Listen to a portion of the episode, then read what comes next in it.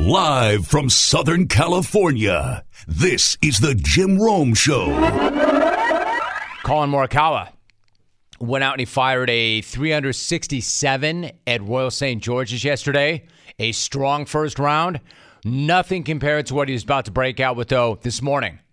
He absolutely scorched that track to the tune of a 664. This guy was so good this morning. He was seven under through 14 and had a look at tying or breaking the lowest round ever in a men's major. Not bad for a guy who had never really even played much links golf before last week. But as hot as he was this morning, that is nothing compared to what Bryson DeChambeau did yesterday.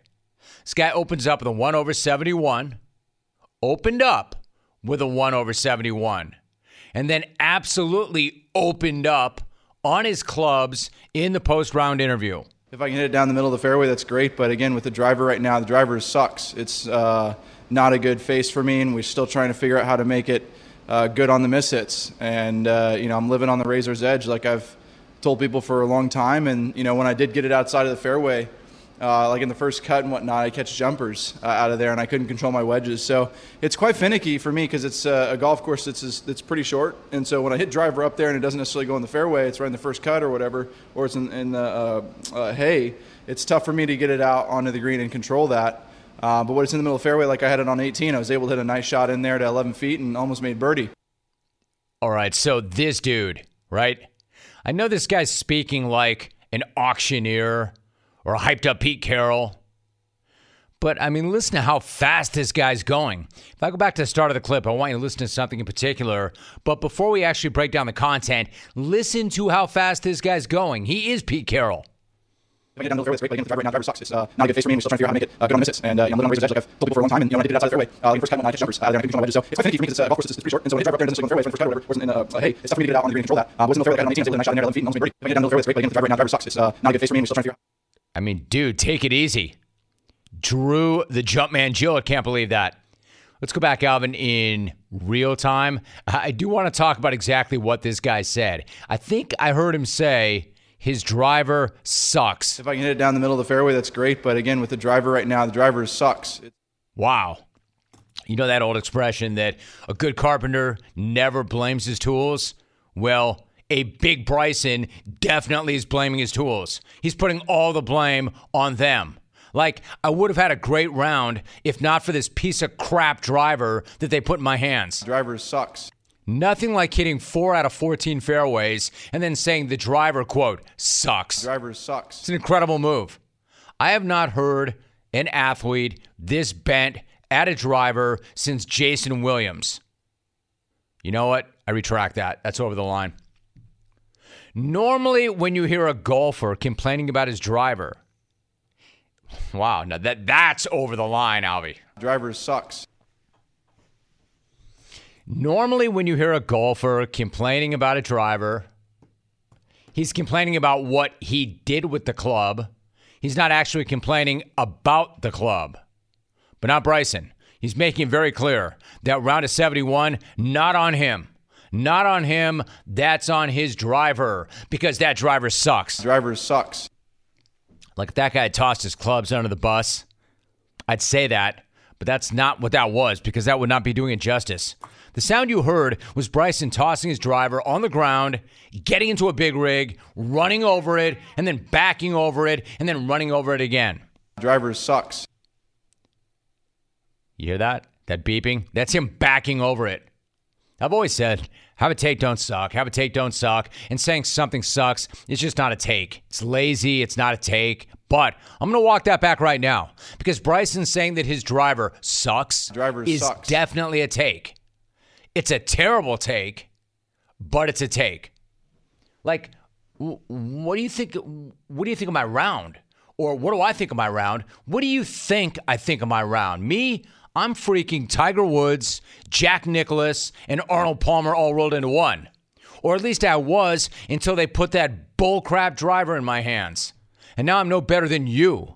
Now I'm no better than your weekend hack on a local muni. So let's not get this twisted. I did my job. The manufacturer of my bats didn't. Take that for data. Take that for data. Actually, you know what I'll take that for? I'll take that as one of the worst takes ever by that rocket scientist. I love that he started the answer by saying, quote, that's what I said a couple of days ago. If I can hit it down the middle of the fairway, that's great. But with the driver right now, the driver sucks. Driver sucks. I mean, check this dude. He's like, this is what I all warned you about. I warned you all about this. I told you my driver sucks, but you people did not believe me. Well, do you believe me now? Because my driver sucks. Driver sucks. Me, I'm still a legend, but that driver, worst piece of equipment I've ever been associated with. And then he capped it all off by saying, quote, I'm living on the razor's edge like I've told people for a long time, end quote. Again, I tried to tell every last one of you, but none of you were listening. But do you hear me now? This is not my fault. I'm doing my job, they're not doing theirs. I mean, like, I've heard golfers rip into themselves before, like Tiger on the course. Tiger. And Tiger on the tee, the hole in the upper back right Tiger quadrant. wants Suck. I don't think he's pleased. no Tiger dumbass. Tiger. Tiger. Get box.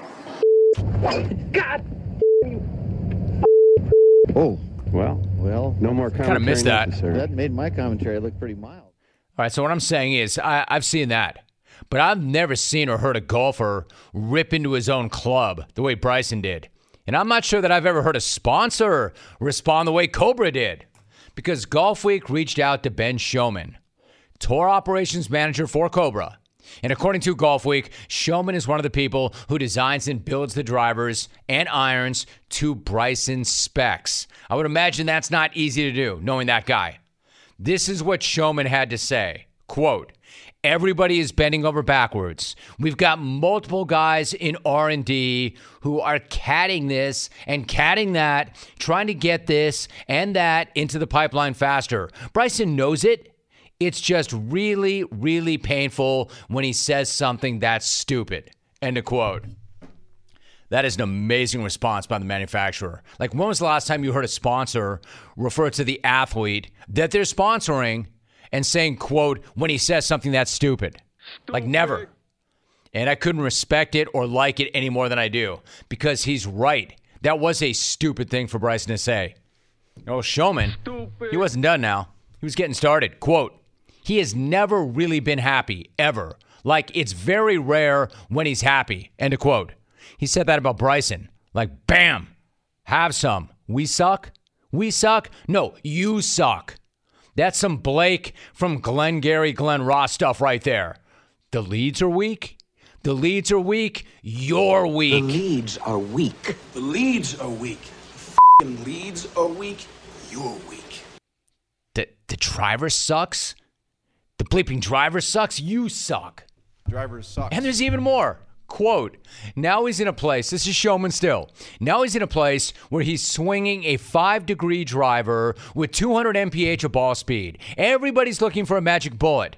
Well, the magic bullet becomes harder and harder to find the faster you swing and the lower your loft gets. End quote. Like, hey, dumbass. You're swinging a five degree driver at 200 miles per. There's a chance you're going to mishit it. How about you tighten up your game instead of blasting our equipment when we're bending over backwards for you? And according to Golf Week, it's not like the club guys aren't trying. They've made seven prototype driver heads this year, which is more than many golfers will have in a decade. Like, that's wild. About as wild as how Schomin finally capped it all off when he said, quote, It's like an eight-year-old that gets mad at you. They might fly off the handle and say, I hate you. But then you go, whoa, no, you don't. We know as adults that they really don't mean that. And I know that if I got him cornered right now and I said, What the hell would you say that for?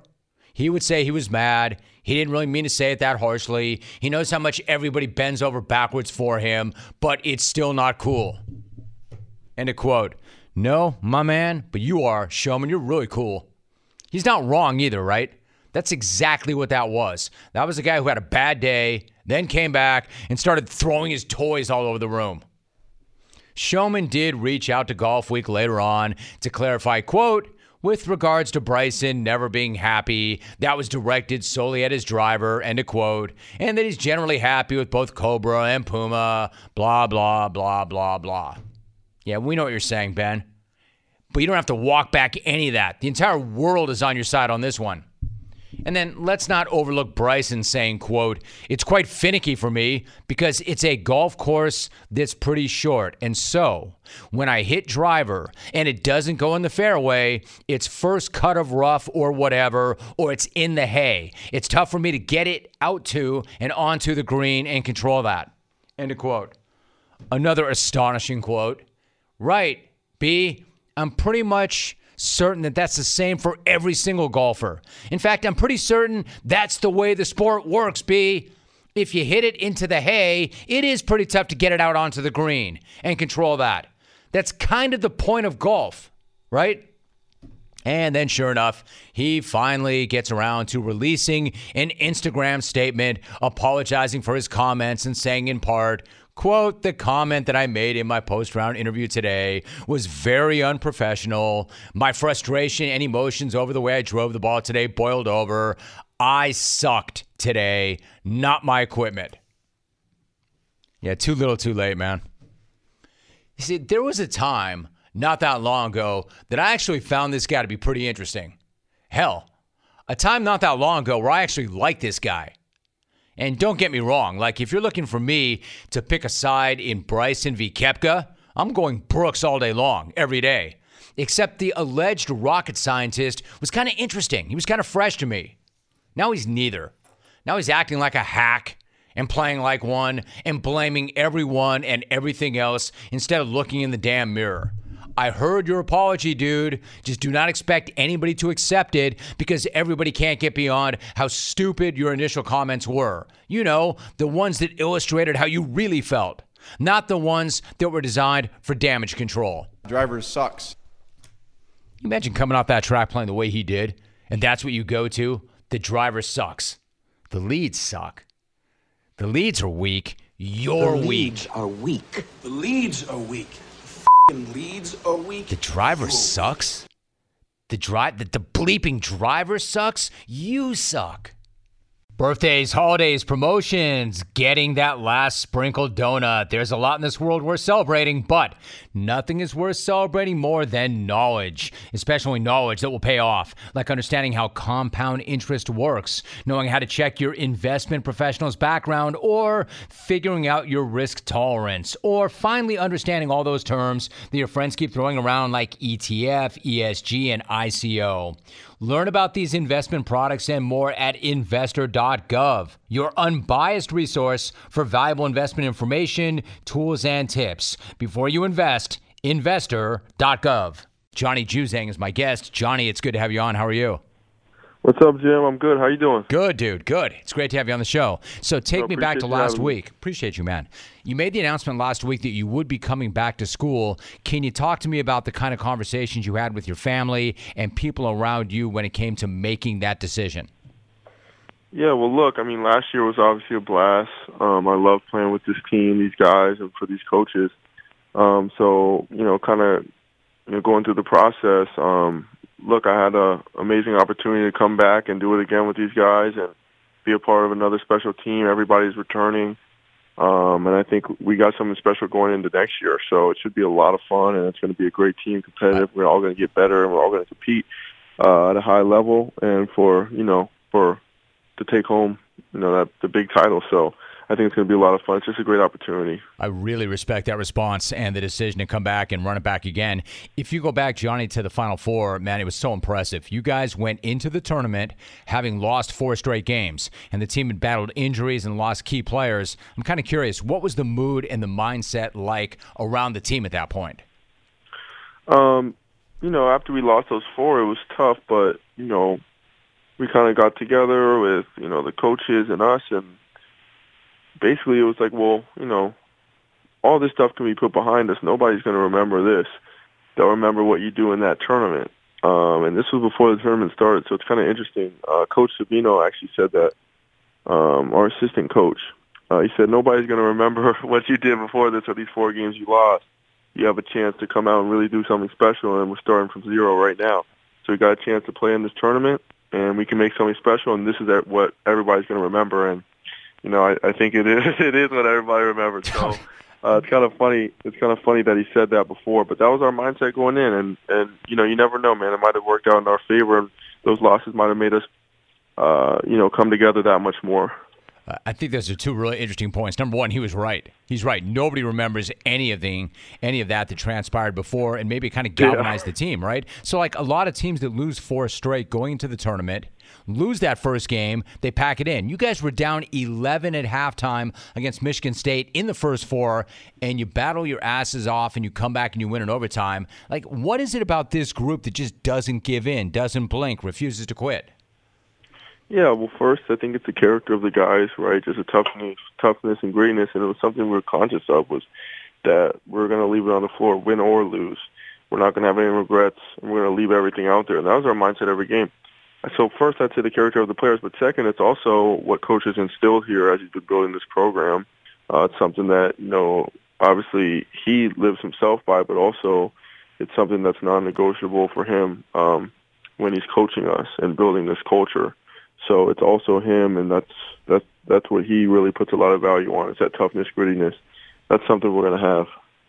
You know that that phrase non-negotiable. I'm glad you said that. I was going to ask you about that because you had told Andy Katz that when it comes to the culture, the grit, and the toughness within the team, it's quote non-negotiable. I'm curious, is it a mentality that the guys have when they show up on campus, or is that something you and the other leaders teach to the younger players? You know, I think it's both. Um, that's what something that Coach Cronin looks for in players that he's recruiting and bringing in. He wants guys that just work and really want this. He wants guys that are fiery. He wants guys, um, you know, they're going to do what it takes to win. He wants competitors. So I think it starts there. And then also it's something that's cultivated and something that you work on and build on. So I think that's what the coaches and the leaders, um, you know, to instill that and, you know, keep that as standard. So I think it's a little bit of both. Johnny Juzang joining us. So, with the announcement that you were coming back, there was also a rush to declare you guys are the favorite heading into next season. Like, what's your reaction when you hear that? Does that sound about right to you? Do you want that bullseye on your back, or do you kind of ignore the whole thing? Um, you know, you still go out and play every game the same, so I don't think it really affects anything on the court. Um, but I, you know, I have I have I have fun just playing the game. So speaking for myself, um, you know, I, I can have fun coming in and playing the team that's that's number one, or I can have fun, you know, being the team that is number one and everybody's coming after. Uh, I just like to compete, so either way, it's going to be competitive. Um, so it's exciting, though. It's exciting. I, I would say the most exciting thing about it is the energy around, um, you know, the team in this upcoming season. Obviously, it's something for me growing up in LA. Um, playing at UCLA was always something I saw and envisioned. Um, so to be here and and, and bringing, uh, let me take that back, also winning at a high level at UCLA and winning for the home team and, you know, really bringing it back, um, you know, the UCLA, the, the winning days, bringing that back was something I always saw. So it's really awesome to be a part of a team. We went to the Final Four last year, and then we're carrying the same momentum with even, you know, bigger expectations the next year. Um, it's awesome to be a part of and finally see come to life. Yes, there's a couple of things in that response I really like. But when you talk about helping bring UCLA back, I mean, we're talking about a Final Four run. You might be looking ahead and not look back. But when you think about what this team did, when you gave Gonzaga everything they could handle in the Final Four in one of the all time great games in NCAA history, you beat BYU, ACU, Bama, Michigan. The end might have been not exactly what you were looking for. But as you look back on that whole run, that whole experience, what kind of thoughts do you have? What stands out? No, man, it's a, it's a proud moment. I would say I would say really for me though the the moment I I felt most touched um, was honestly once we had finished that tournament. It was such an incredible run because you don't you know with with basketball right you know basketball is a sport you got a lot of high level guys. You know sometimes you're on teams and you know guys have egos or guys aren't really playing for each other or whatever. So it's rare to be a part of a team where everybody is playing for each other. Every single guy is leaving it out there, playing for each other playing with toughness. You don't have to doubt or worry about any single guy on the team. So to have that camaraderie across the board is really, really special. Um, so I think that was honestly what I was most touched by. Yeah, it was some amazing games. We played some great teams. We got some great wins. But but that right there, what what you have between the guys was so special, and that's at least what I appreciated the most. It's it's a great response. Like, dude, it matters, right? I mean, you don't have to love your brother or love the guys you run with to have success, but it sure as hell helps. It makes it a lot more fun too, right? Like you'll always have that bond with these guys, no matter what happens for the rest of your career or your life. Oh, a hundred percent, a hundred percent. But it definitely, you know, probably more than you think it, it does have a huge effect um, on on what comes out in the court, right? So I think it's both. I think it's both, but it's definitely awesome to know that you know we've shared those moments with these guys. I hope we're going to share some more this upcoming year. Right, Johnny Juzang joining me for a few more moments. You mentioned you were an LA guy growing up. I love this part of the story. You were a star at Harvard Westlake here in Southern California. You started your college career at Kentucky. You came back to UCLA. So, what does that mean to be back home and doing it there? And what was it like growing up in the 818 or going to school in the 818? Because I know that life. I grew up in Calabasas. I went to Calabasas High School, and I'm not apologizing for it, man. 818 for life. Yes, sir. Yes, sir. Um, no, it's great to be back home and for everybody to be able to support, um, you know, so locally and the people you've grown up with. It's also their home team. So it's awesome, man. The support's awesome. It's great. And, um, you know, as far as growing up around here, uh, it was a great experience. Obviously, this, this city, there's so many great people and great opportunities. I was blessed to make so many great connections and build so many great relationships. So you know how the 818 does it uh, you know, it's great. It's I, great. You're right, man. I do know how the 818 does it, and I'm not going to apologize for it either, man. And I, in all honesty, Johnny, I don't live there anymore, but I spent most of my life there, so I see it. I feel it. Now, you were yes, at the sir. NBA Combine, Johnny, in Chicago a few weeks back. I'm curious, what was that experience like for you? What did you take away from that? Uh, you know, it's a great experience. You, you make a lot of great connections, and you know, meet uh, meet some good people. Um, and, you know, everything's a learning experience. So definitely took a lot away from that and the whole process in general. So it's great. And also just get a taste and feel of what it's like at the next level, you know. We all have goals of playing there. It's definitely one of my goals. Um, but, you know, right now I'm focused on the season, obviously. But it's great, you know, to get a feel of it, know what you're working towards and working for, and get a little little bit adjusted. And now you have that experience when the time does come. So it was great. So, final thought: I think that you'd be the first one to admit that the success you've had is, I mean, a result of you putting in the time. But you don't have that kind of success or that kind of run if you don't have the right people around you. When you announced that you were coming back, you thanked everybody who has helped you, and quote, especially my dad, who helped for countless hours. Like, what kind of a role has your dad played in all of this, and what have you learned from him? You know, he it, the the the process. I mean, really all of this stuff, but especially when you're going through that draft process, right? Now you're, um, you know, you're you're an individual, um, so you're responsible for you know a lot more. So he just helped out across the board, man. Whether it's you know scheduling, communication, or you know um, booking this or that. Obviously, just you know being more support as a father. But you know, there's so much that goes into it. You're traveling all over the place. You're talking with these people, you know, those people. Um, so just really everything across the board, man. He's always so helpful, um, so helpful. So I'm really, I'm really lucky to to to have a dad. I mean, just the patience alone. I mean, I don't think I have it. So I'm really lucky. That is cool, actually. All right, so one final thought. You mentioned your head coach, Mick Cronin. Johnny, this is a big Mick Cronin house. I love Mick. I've always loved Mick. And awesome. I was so impressed by the fact, man, that he was clear that he and you guys all expected something like this. It was not surprising to him. What's it been like to play for Mick? Oh, it's great. He pushes guys. He gets us better. Um, obviously, you know, he really knows what he's doing, so you, we learn so much from him um, it's great. It's great to play for someone, you know, especially when you're a serious competitor yourself and you got guys who are serious competitors to play for a coach that's a serious competitor. He's going to do what it takes to win, so it sets the tone and it trickles down. So it's amazing player for him. You know, he's fearless. Um, he's fearless and he's wise, so we get to learn and then we also get to be led. Um, so it's really great. That's a good combination, fearless and wise. UCLA made that great run last year.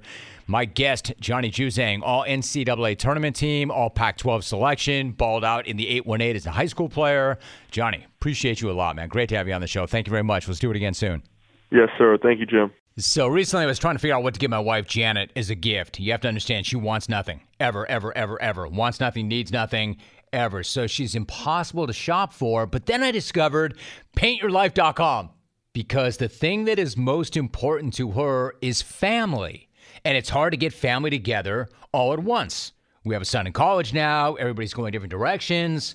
But I want to find a way to bring us all together safely. So when I heard that we could do that at paintyourlife.com, I thought, man, that is an amazing idea. What I'm talking about here is a professional hand painted portrait created from any photo at a truly affordable price. You choose from a team of world class artists and work with them until every detail is perfect. I'm telling you, then you get it and you're absolutely blown away by it.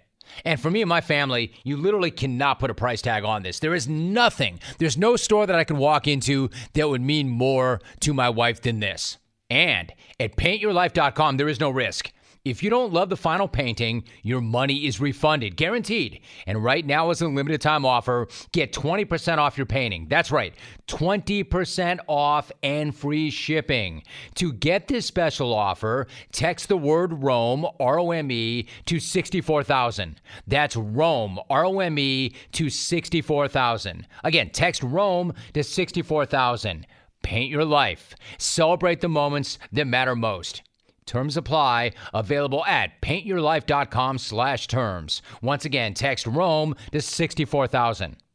One of the breaking stories of the morning is apparently Tom Brady played the entire season with a torn MCL. You know, nobody would ever question that guy's toughness or his commitment. Being a professional athlete on a broken stick probably is not easy to do.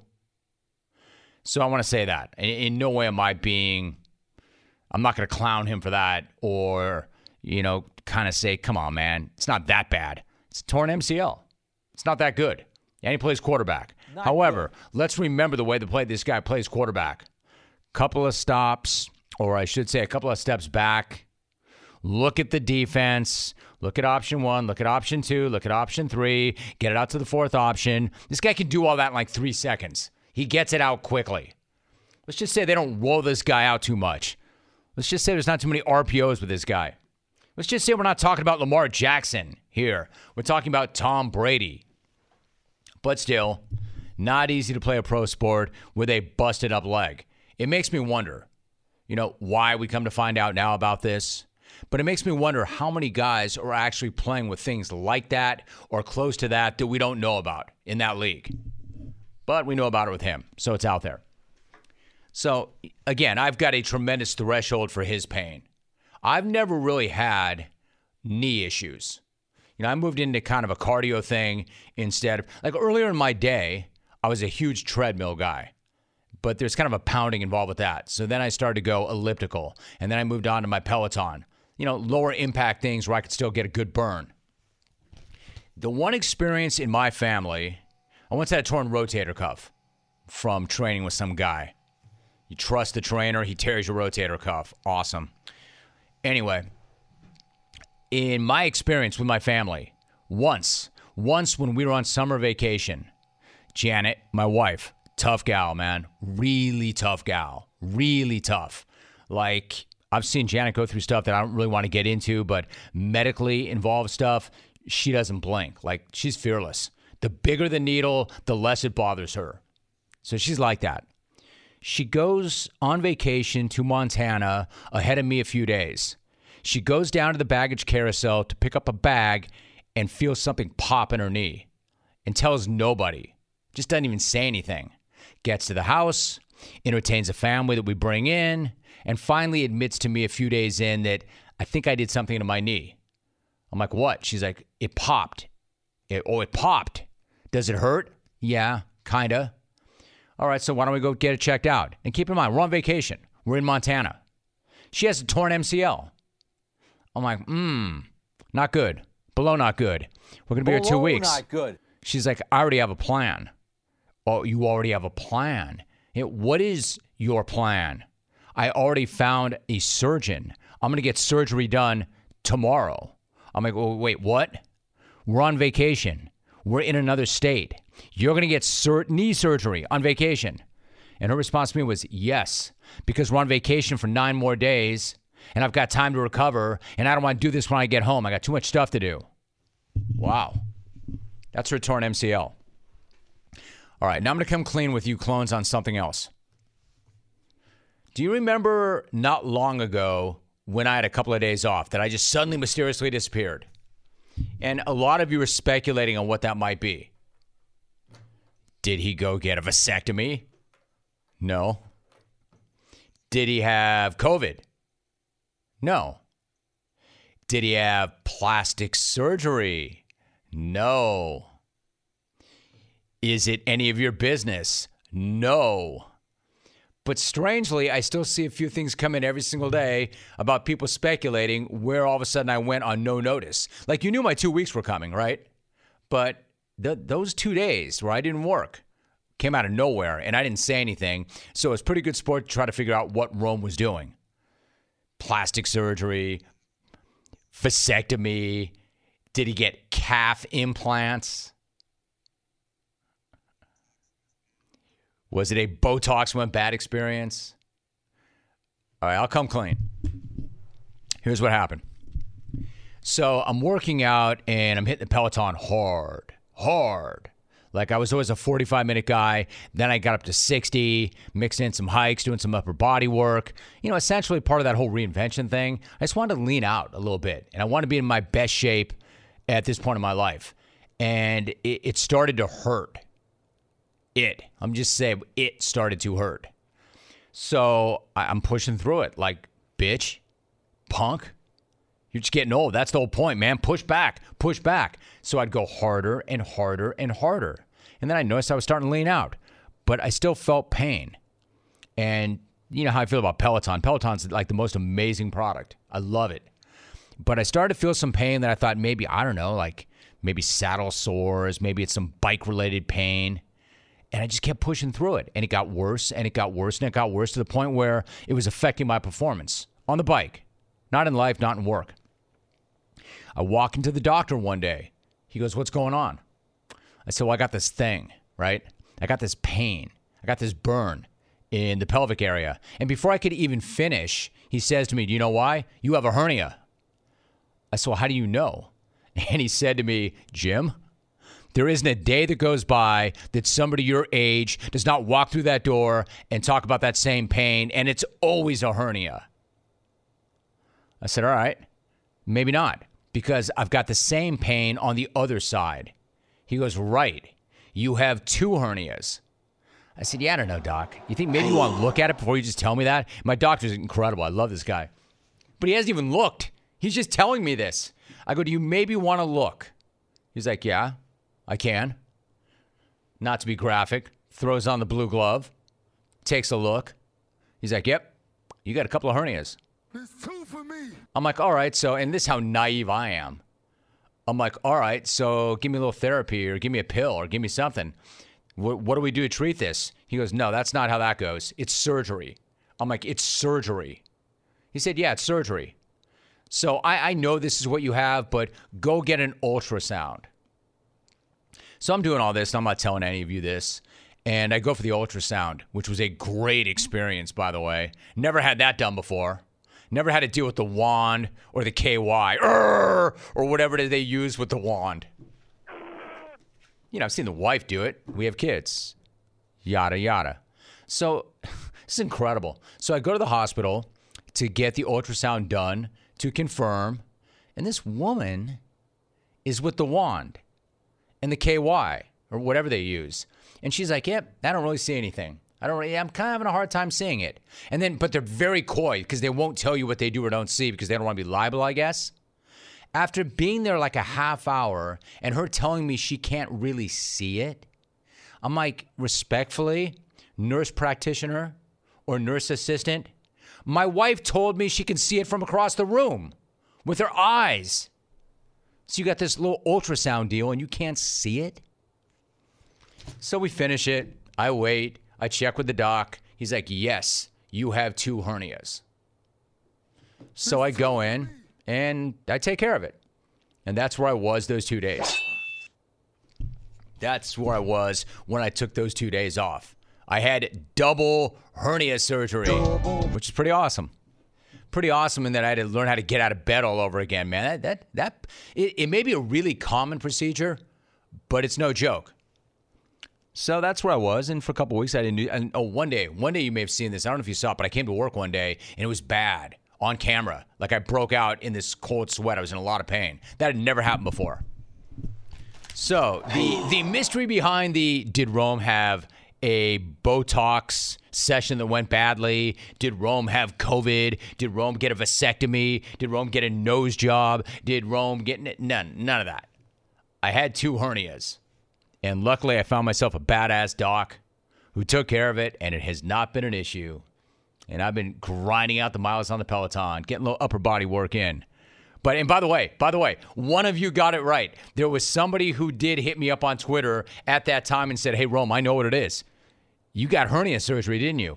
Because that guy knew. That guy probably knew that at this age there is wear and tear. See, I don't even know when I did it. Because and I was saying one more thing. This is how stupid I am. He diagnoses that, and my first response was, "Can I keep riding the Peloton?" He's like, "Yeah, I think you can actually." It's a different kind of motion. If it doesn't bother you, go ahead. So this guy says to me, You got two hernias and we need to plan surgery. And I went right home and I ran 20 miles or rode 20 miles. So it was good until it wasn't. Not good. That's the story there. That's what happened there. 1 800 636 8686. And now that's been, what, couple months? Feel like a million. Feel awesome. Look good, feel good. Except that nurse is like, yeah, I don't see anything. Really? Because you've been waving that wand over me for a half hour. You've gone through a whole tube of the KY. What do you mean you don't see anything? Got a freaking golf ball, man. What are you talking about? Anyway, what's popping Twitter? Just getting personal with some graphic information for you. Now you know. Stop saying that it was a bad Botox experience. 1 800 636 8686. Johnny Juzang coming up later on in the hour. Brian Burns coming up next hour. I want to reset my take or my conversation with Jon Anik. Let's see what we got here. Some reaction. At 7 Eleven, Alvy is absolutely savage with those drops in the double hernia story. LMAO. Were you, dude? What'd you get going when I was telling that story? I, I didn't hear anything. Hey, Jim. Glad you came clean on the hernia. I knew there was a reason why you were low balling us on your lack of explanation for being out. My sympathies, Jim and Temecula. I'm just not about that. You know, like, I didn't want to miss any of the work, actually. But anybody who's had that surgery knows it keeps you down for a couple of days. Let's see what else we got here. Heads from Bacon. At what point is Big Head going to be making his jungle appearances via Costa Rica to avoid the authorities? I don't know. Brian and San Pedro. Oh! Sign LeBron seeing Space Jam 2 reviews. Wells is in. Quote, human herpes gloss is better than DeAndre Oding, Oding gloss, but both are good efforts. Yeah, it means a lot to us, Wells, that you think so. If Wells says so, it must be so. SA Sports Honks in Rome. I agree with Big Head. DeAndre Odin does look old. Sign Rit. Mm. And 12 Wood tweets. You can fact check this. I just Googled the number one cause for hernias sitting on rubber band wallets. Yeah, I don't think so, Wood. I was led to believe that they can result from lifting something, normal wear and tear. I don't know when I did it.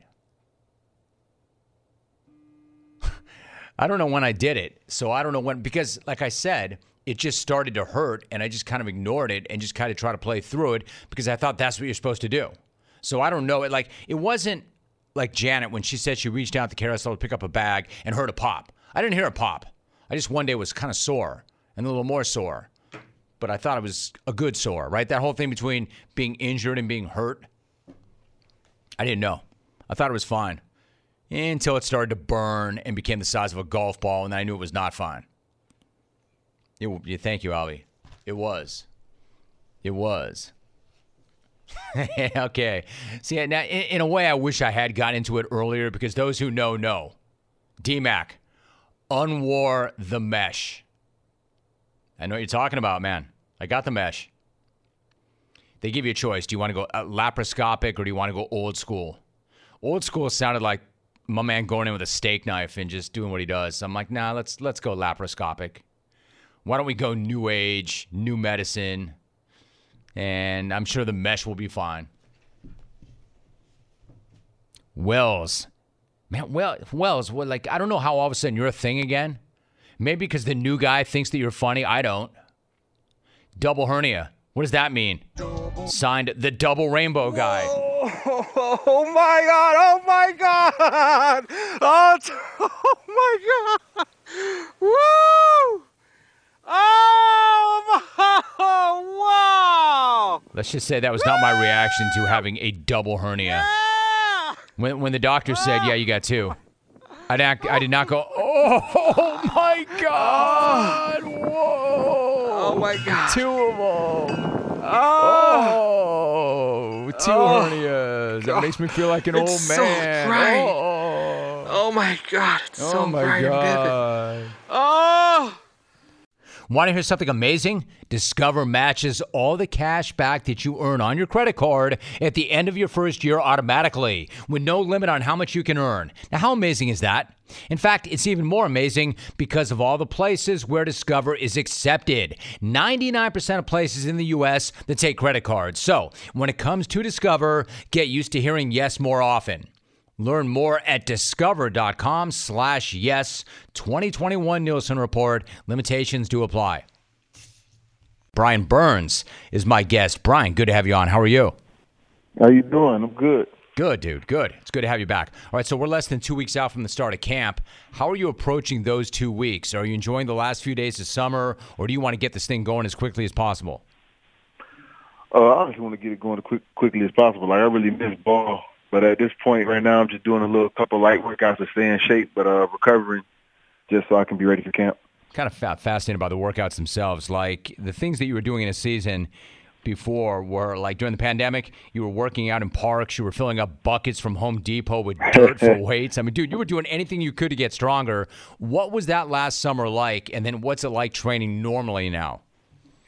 Yeah, that last summer was tough. Um, bo- both of these summers been kind of tough for me, but that last summer was extremely tough because we was always getting kicked out of the parks for too many people working out, and we had to work out in garages. Yeah, like you said, we was filling up buckets of sand and trying to do whatever we could. And then this summer, I was coming off of a um, a small shoulder um, shoulder surgery, a little labrum, little labrum tear, and um, I just had to wait till uh, my recovery time was about three three to four months before I can actually start lifting again. But it's way better than last year.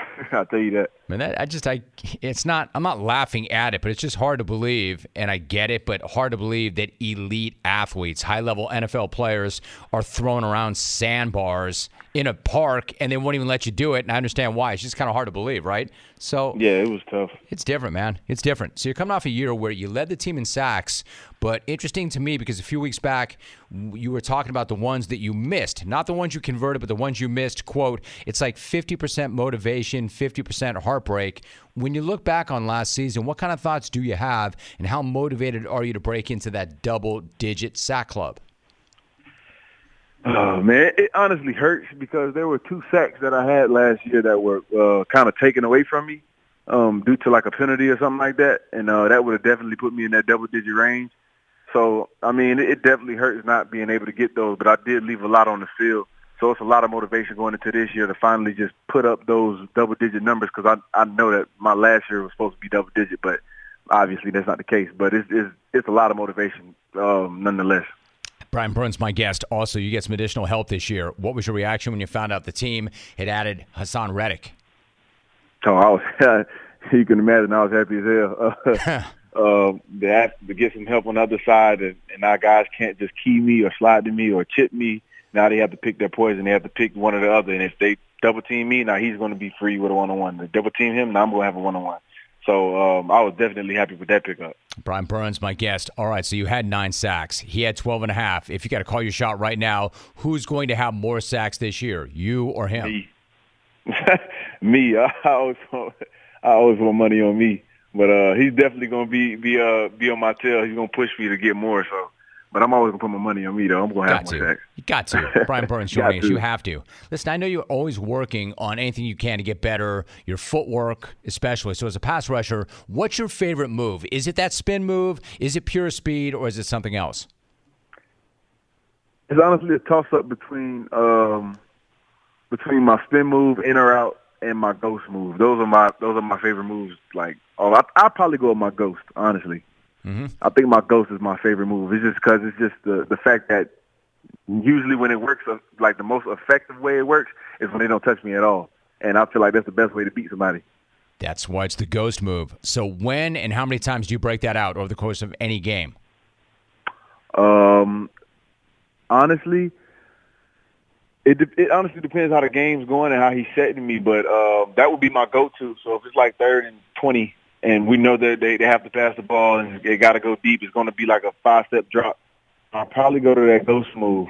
But um, if he's been deep setting me or vertical setting me most of the game, then I'll probably counter it with a spin. But it'll initially start out with my speed to, to my ghost. Got it. Brian Burns, my guest. You know, there's only certain things you can control. All good things come in time. But you were not named to the Pro Bowl last year. I bring that up because overall, do you feel like you're getting the respect that you have already earned? Uh, I'll take that yes as a no. Yes. I'll say yes and no. Okay. Yeah, mainly no. I'm just trying to, you know, but you feel me? But uh, no, I really don't. Honestly, um, I feel like there's a lot of things I, I do that that are really difficult that a lot of people don't see. Um, I mean, but yeah, obviously I can't control that. I can just do what I do. So, I mean, it'll come one day. Yeah, let me tell you, the- and the days go fast, right? I remember you and I talking before you were drafted, and that was only two years ago. You're already entering your third season, but there are a lot of young guys on that defense. Do you feel like you're a vet now, and that the other young guys are going to look to you? Is that how you're approaching it? Yeah, honestly, I felt like a vet last year. Um, I, I was just in my second year, but all the guys were asking me questions and coming up to me for for answers and everything like that. And I was playing with like six or six or seven rookies at a time on the field, and uh, it it was like it was like, geesh, like this is my second year, and everybody coming to me for the answers, and everybody coming to me to make the play. But uh, I embraced it, so I was happy with it. Not only that, but your head coach sees it that way. Matt Rhule has talked about the fact that you are a leader, and he noticed that your role would get bigger and bigger last season. So, what's it mean to know that the coach has got that kind of faith in you, and what's it been like to play for him? It means a lot, honestly. I mean, it's a lot on my plate, but I, like I said, I embrace it. So I, I enjoy him um, putting his trust in me and allowing me to, to lead the team and, and lead the, the young guys in the right direction. And um, honestly, it, yeah, it does mean a lot. So I mean, I'm, I'm gonna keep taking steps in that in that in that direction. I'm gonna just keep going with it. Yeah, he is putting a lot on your plate, but you want that. You want that. I Brian want that. Burns. Yeah, for sure. Right, you want that. especially. So when you look at the defense overall, I mean, I'm seeing you, I'm seeing Reddick, I'm seeing Jeremy Chinn, I'm seeing the arrival of Daquan Jones, the drafting of Jaycee Horn. I mean, there's some big time talent at some really Mm-hmm. critical positions on that defense. What's the upside in your mind of that defense, and how excited are you about that unit?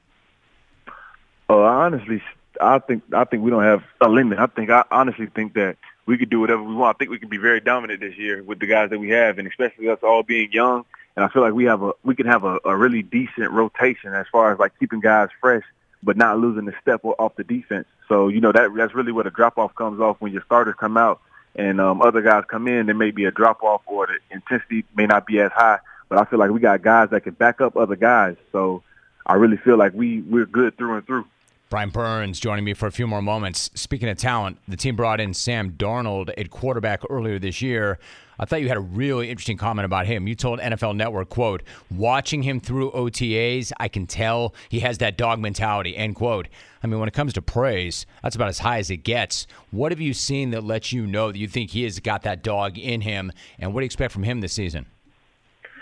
honestly, I could just tell by his mentality. Like, um, there, there could be certain throws that he can make, like, and everybody will praise him and be like, "Oh, that was a great throw" and everything like that. But I can see him on the side, kind of not. I wouldn't necessarily being too hard on himself, but he know that he can do better.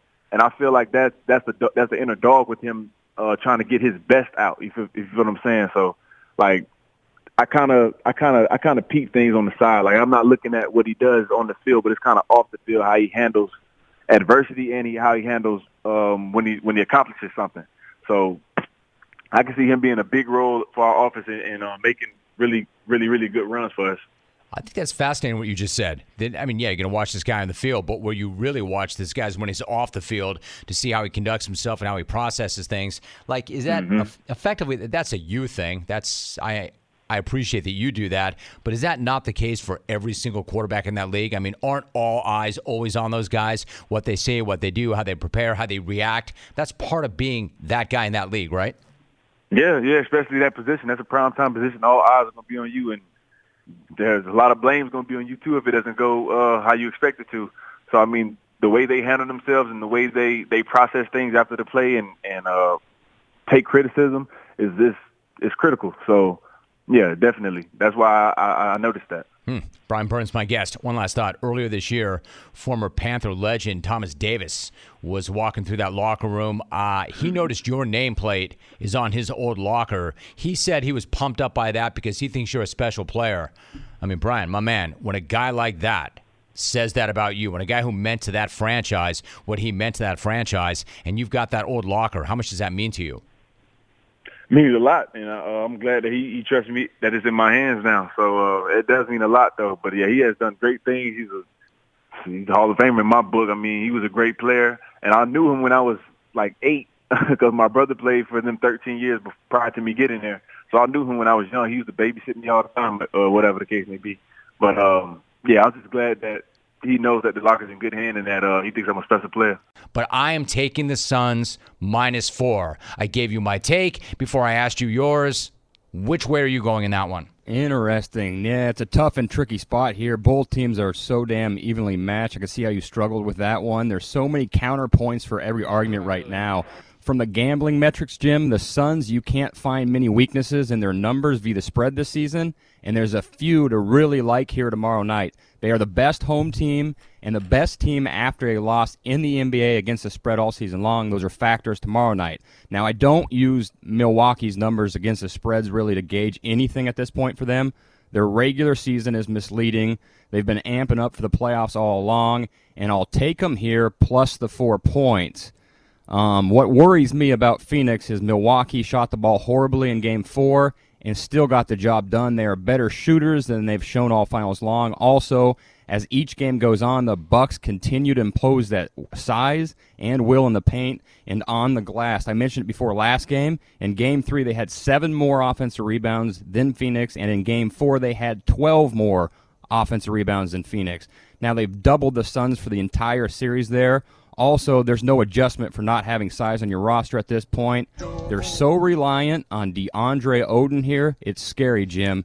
Now, DeAndre Odin, is that where you just went? doesn't he look like Greg Oden a little bit, DeAndre Ayton? I mean, they look like they're 55 years old, but Well, they great. Oh, need you're more of him that, on the huh? roster. I'll you say like that. that. You, you Yeah. thought that was pretty funny, didn't you, Head? I love that. Yeah, I thought it was a great joke. Yeah, but you thought that was a great joke.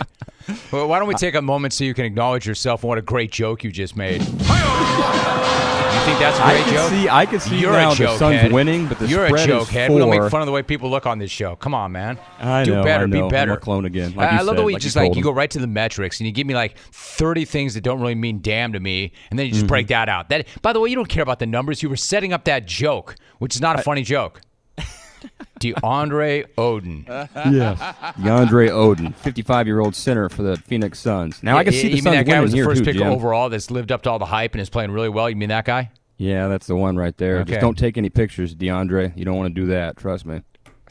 So, anyways, guy, Chocolate I- I- just texted me and told me the line's going to go to Head. fast, right, three so to five. Okay, okay. So the, do you have four? The line I have is four. Do you have four? I have four. Chocula thinks it's going to go three five fast, so I'm taking Milwaukee right now at the four. If you're the Suns like you, I would wait till Saturday night to see if you can get that three five for sure. All right, so we're going opposite ways on that one. I'm not saying that I felt great about it, and I'm certainly not saying that I feel great about your stupid joke, but you're going to take the points, and I'm going to go with the home team to get right. All right, now obviously the Open Championship continues. You may not have the same passion for that sport, head, that you do the NFL or UFC or NBA, but I know you have a passion for finding value and getting down and getting paid. Iron- Ironically, some of your best work has been done in golf majors. Did you hit anything on the tournament prior to it starting, and what are you looking at this weekend? Yeah, we've made some money here now, and uh, right now Jordan Spieth is a favorite, so a lot of the money is heading towards Jordan because he's lighting it up right now. But I'm all over Collin Morikawa.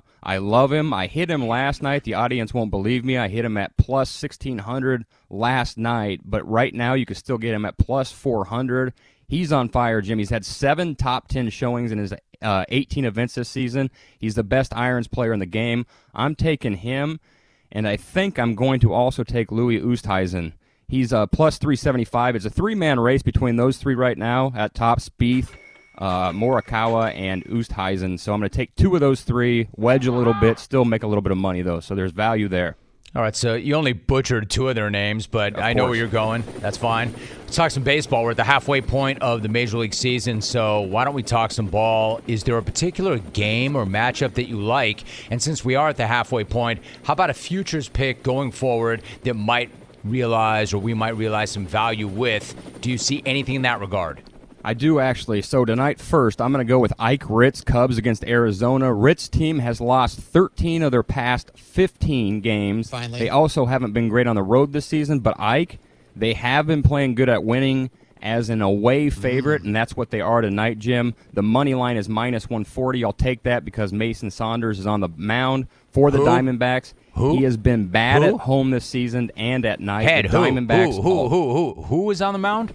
Mason Saunders, the team roper. Oh, Mason Saunders. Madison I got Bumgarner, you. yeah. Mad Bum. I got you. Okay. Okay. I see what so you he's did been there. terrible. Still not funny, but go ahead. Still not funny, but his bullpen's been as bad, almost as bad as him. They're posting a 5.51 ERA. The Cubs starter Kyle Hendrick is 9 9 and 0 over his last 11 starts, so I like that. And as always, Jim, if I miss on any of the old man's teams, tweet at him, not me, because he will be, of course, live tweeting game 91 of the regular season for the Cubs because he's been doing it for all 90 games at Game Garrett on. Ritt right there. I- Isn't that exactly like must watch social or must watch engagement or whatever you want to call it? When old Ritt fires up the lapper and is like, all right, it's go time. Captain Ritt is here. Time to host my fan show. of all time, right there, Garrett Bring Ritt. on. He once Loyal. got two likes on one of his comments, I think. Wait, do you see any futures that you like? We're at the halfway point. I do, I do. I, I love the value on the Chicago White Sox right now. Hmm. They are a plus 725 to win it all and a plus 300 to win the AL. I'll hit both of those, Jim. They have the best record in the AL. They are scoring the third most runs in all of baseball per game. They have the second highest on base percentage, and they are getting more reinforcements soon, namely Aloya Jimenez. But that's just an added bonus. I love their pitching staff, man. They have Uh, front end aces. They have depth and weapons. The only concern I do have is Michael Kopech. Like he needs to be out there more, Tony. The kid is filthy, and I want him on the mound a lot come October. Maybe he will be. I'm not sure. But the White Sox, White Sox have a real chance at winning this uh, AL and the World Series at plus 300 and at plus 725. Yeah, I think that Tony La Russa is totally out of touch, but I agree with you. I love Yes. the white sack. white, yeah, you don't mess with the white sack, man. They're good. All right, so do this for me now. Run this thing backwards, top to bottom, so they understand. Who are you taking this weekend? Bucks plus four. Morikawa plus 400. Oostenheisen, which I know I messed that up, plus 350. Oh, you messed I'm up a lot of stuff, those. actually. I just let it go. We're going against uh, Moo Moo Moo Madison and taking Ike's Cubs at minus four or 140 on the money line. Finally. And we're going to go futures. White Sox winning the LAL at plus 300 and the World Series at plus $725. Dude, did you tell me you had Morikawa at plus 1600? I had him at plus 1600 last night before round two, yeah. You think maybe you want to tell us that before you show up and he's plus 400? Well, yeah, I probably should have tweeted it out when I hit it, but you know the clones aren't going to believe me today anyway, so I just I'll hit the plus four hundred right now. All right, Head. There you go. We had a bonus segment on Wednesday earlier this week. You got us paid. You've got your Friday spot where you normally are. Good job. Thank you very much. Have a great weekend. Appreciate the effort. Let's get down. Let's get paid. Thanks, Jim. Everybody Later. get down. Do it now. Get in the chopper. Hey now, check out the new guy. What's cracking? Welcome to the program. My name is Jim Rome. I am back in the jungle after two weeks off, and it feels great to be here. Get it all out of the way, clones. Yeah, I know. The new guy's back.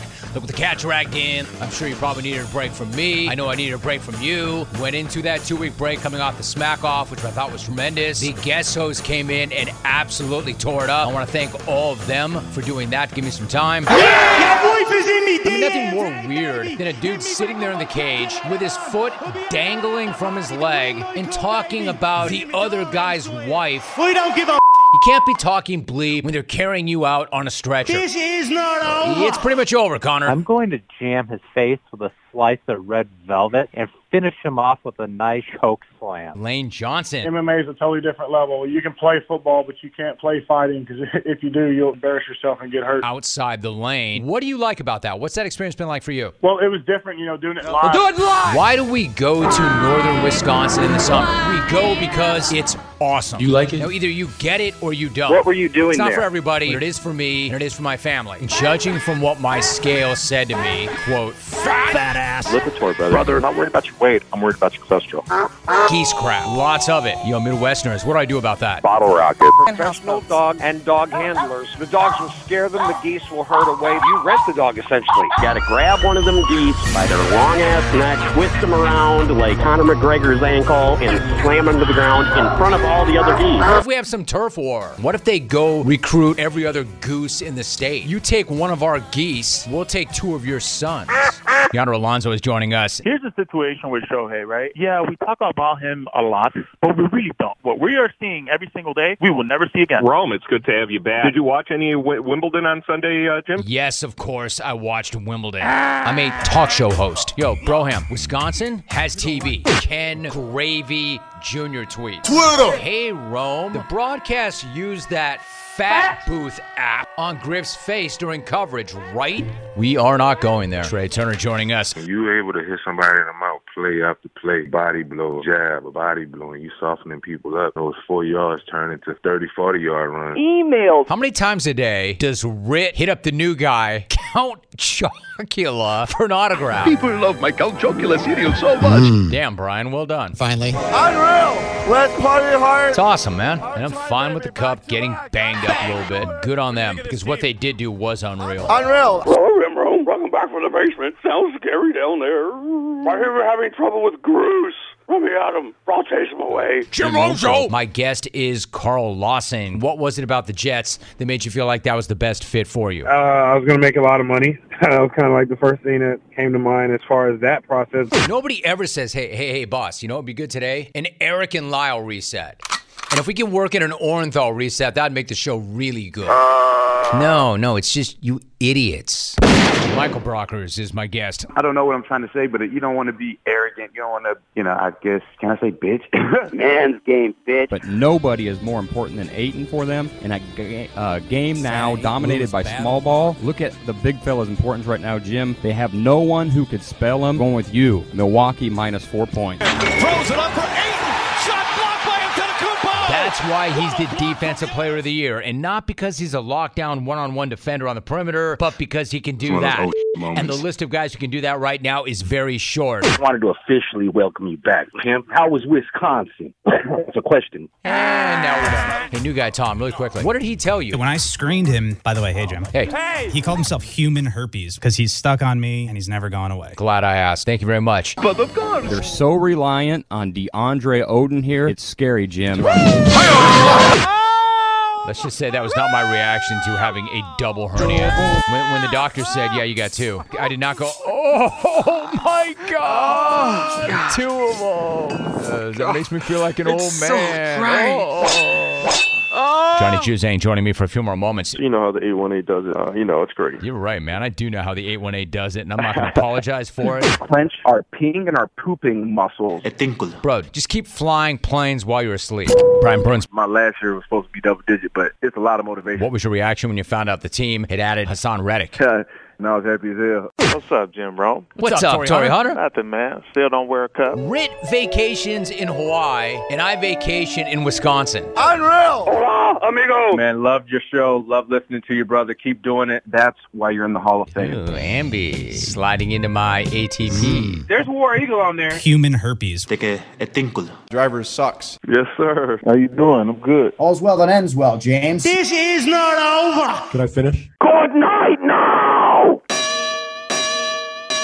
Good night.